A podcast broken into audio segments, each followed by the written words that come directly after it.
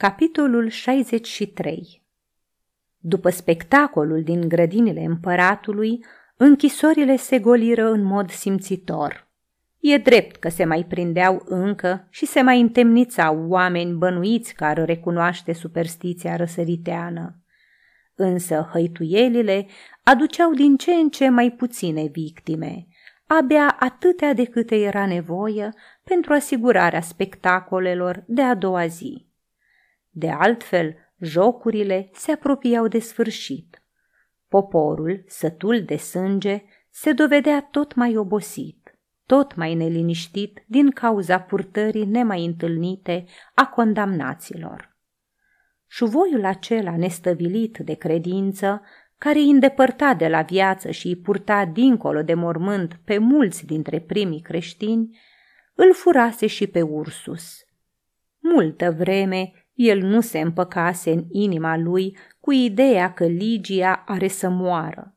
Însă după ce zilnic pătrundeau prin zidurile închisorii vești despre cele ce se petrec în amfiteatre și în grădini, moartea îi apăru ca o soartă comună, inevitabilă, a tuturor creștinilor și totodată izbăvirea lor mai presus de orice fericire. În cele din urmă, nu mai îndrăzni să se roage la Hristos ca să o lipsească pe Ligia de această fericire sau să o întârzie cu mulți ani, pentru că în sufletul său simplu de barbar își spunea că pentru fica regelui ligienilor se cuvine mai mult și că va obține mai mult din fericirea cerească decât o mulțime întreagă de oameni din popor din care făcea parte și el, și că în slava veșnică ea va fi așezată mai aproape de miel decât alții. Auzise cei drept că în fața lui Dumnezeu toți sunt egali, însă în fundul sufletului nu trea convingerea că o fică de comandant și încă de comandant al tuturor ligienilor nu poate fi ca o sclavă oarecare. Spera de asemenea că Hristos o să-i permită să o slujească în continuare în cel privea pe el, nu trea doar o singură dorință ascunsă, să poată muri ca mielul pe cruce. Asta îi se părea o fericire atât de mare că, deși știa că la Roma sunt răstigniți cei mai mari criminali, aproape că nu îndrăznea să ceară în rugăciunile lui o asemenea moarte. Se gândea că, desigur, au să-l trimită să moară în colții fiarelor sălbatice – aceasta era marea lui îngrijorare.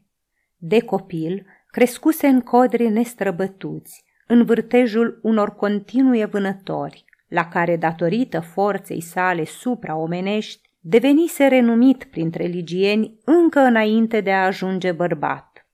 Era pentru el o îndeletnicire atât de plăcută, încât pe urmă, la Roma, când a trebuit să renunțe la ea, se ducea la vivari și la anfiteatre pentru ca măcar să se uite la animalele cunoscute și necunoscute.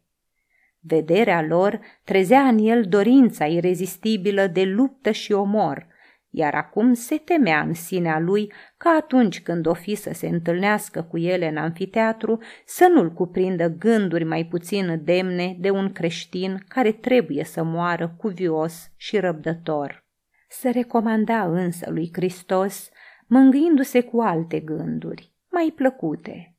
Auzise că mielul a declarat război puterilor iadului și duhurilor rele, printre care creștinii îi socoteau pe toți zei păgâni.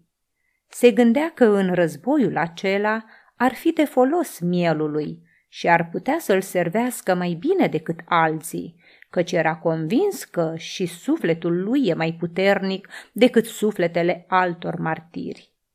De altfel, se ruga toată ziua, făcea servicii deținuților, îi ajuta pe supraveghetori și o liniștea pe prințesa lui, care regreta uneori că în scurta ei viață nu reușise să facă atâtea fapte bune câte a făcut renumita Tabita, de care îi povestise cândva apostolul Petru.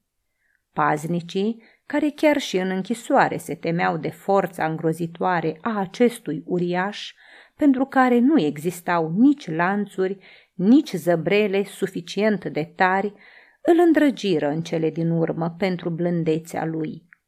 Adesea, uimiți de seninătatea lui, întrebau care-i cauza, iar el le răspundea cu o convingere nezdruncinată că viața adevărată îl așteaptă după moarte. Îl ascultau mirați, văzând pentru prima dată că în catacombele în care nu pătrundea soarele, poate pătrunde fericirea, iar când îi îndemna să creadă în miel, unii dintre ei se gândeau la slujba lor de sclavi, la traiul lor sărăcăcios, la soarta lor amărâtă, căreia avea să-i pună capăt doar moartea. Numai că la gândul morții îi cuprindea o altă teamă, fiindcă ei nu așteptau nimic de la ea, în timp ce uriașul acesta ligian și fata aceea ca o floare aruncată pe paiele închisorii mergeau spre ea cu bucurie, ca spre o poartă a fericirii.